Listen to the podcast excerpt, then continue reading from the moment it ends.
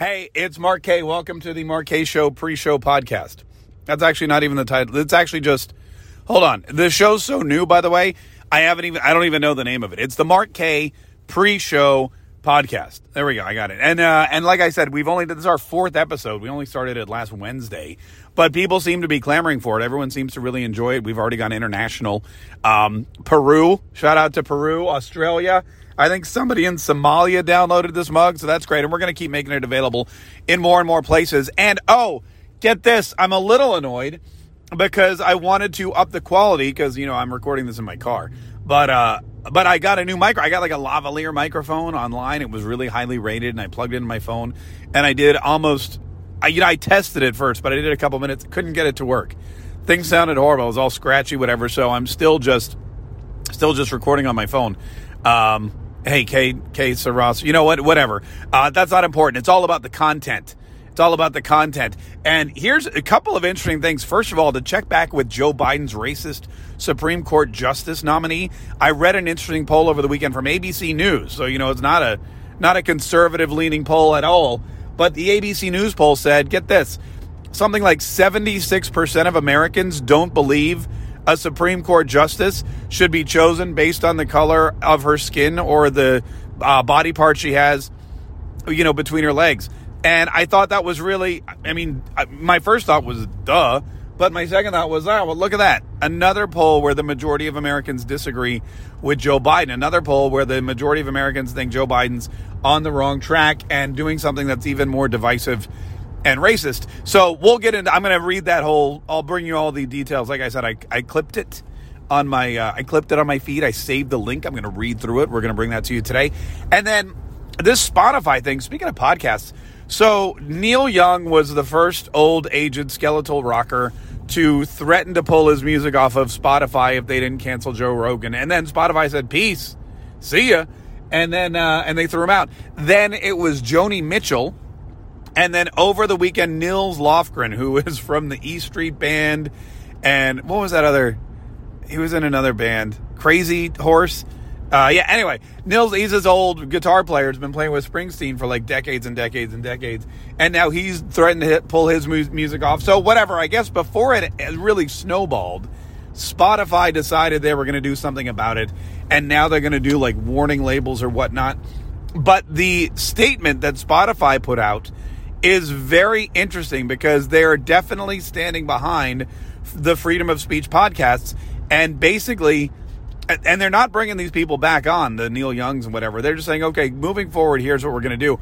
But Joe Rogan also released like a 10 minute video on Instagram, and I'll play you some clips from that because he's also saying, look, I'll do better at giving different viewpoints, but I'm not apologizing for any of my guests. I'm not apologizing for what I did or how I treat my body or what my stance is on any particular issue. So, yeah, the the freedom of speech movement continues, it appears, to be moving back the other way, where free speech and these voices. I mean, think about this. Look at the voices you have that are outspoken um, in favor of censorship. People like Neil Young, Joni Mitchell, and Nils Lofgren. These are people you would literally have to Google to figure out who the hell they are. And in fact, I did have to Google Nils Lofgren just to make get the correct spelling of his name. But these are people who are not prominent public figures. These are not people with a huge following or massive amounts of influence. These are again a fringe group of people in the in the public in the creative space ironically who are calling for censorship. Oh, this is funny too. The royals or the former royals, the ex-royals Meghan and Harry, they demanded that Spotify also start censoring Joe Rogan but because they have a big Spotify deal. But get this Spotify is trying to get content from them and they're not giving them anything. They pay these people like $20 million for content. They got zip, zero, zilch content from these, from these, these, well, these people. And now Spotify had to go in and, and they had to hire a whole bunch of producers just to go in and basically extract content from the Royals because they're basically just sitting around doing nothing. And then they have the audacity to just pop up and say, Hey, I know that we took money from you. I know we haven't uh, uh, filled our end of the bargain, but we'd also like to now uh, tell you what to do. It's really to be a royal. It's a it's a real special kind of arrogance that uh, that I don't even think like I'm arrogant at times, but I don't think I could be like royal family arrogant. That is definitely that is definitely something really unique. Um, and then of course Canadian truckers, another huge story over the weekend. We talked about the Canadian truckers a lot last week, and we called to Canada. We talked to some people there. Justin Trudeau, who I've I've learned a lot of really unique nicknames for Justin Trudeau. Over it's really kind of fun. Justin Trudeau. Um, a couple of the signs I saw from the protesters. One called him Justin Castrodo, like Castro, like Castrudo. Uh, and then another one called him Justin Turdrow. And then they drew his face on like you know the pile of poop emoji, which I thought was really creative. I'm like, you know, that's pretty, that's pretty creative, eh? But uh, the, the truckers descended on Ottawa, and it was so big, and it was so scary, and there were so many people there, and they were so hell bent on their freedoms and their liberty and their rights and their their their protest, and they don't and they wanted to stick it to this dude so much that he fled. He like left. They moved him to a secret, secure location, him and his family, because he was scared of trucker. He was scared of his own people. And this is this is exactly kind of the thing that happens when real tyrants are petrified when the people stand up. And when the people stand up, you take away all their power. As long as he's sitting in parliament making these dictates and these the, you putting forth these tyrannical vaccine mandates, and as long as he's in parliament safe and secure and just out there, you know, uh, you know, in front of the cameras, calling his citizens a fringe group and crazy and saying they don't care about Canada and Canadians and all this other BS. As long as he's doing that, he's okay. But when the people say, hey, we're here, we want to talk to you, we demand an audience, then uh, they flee because they know that they're no match for that.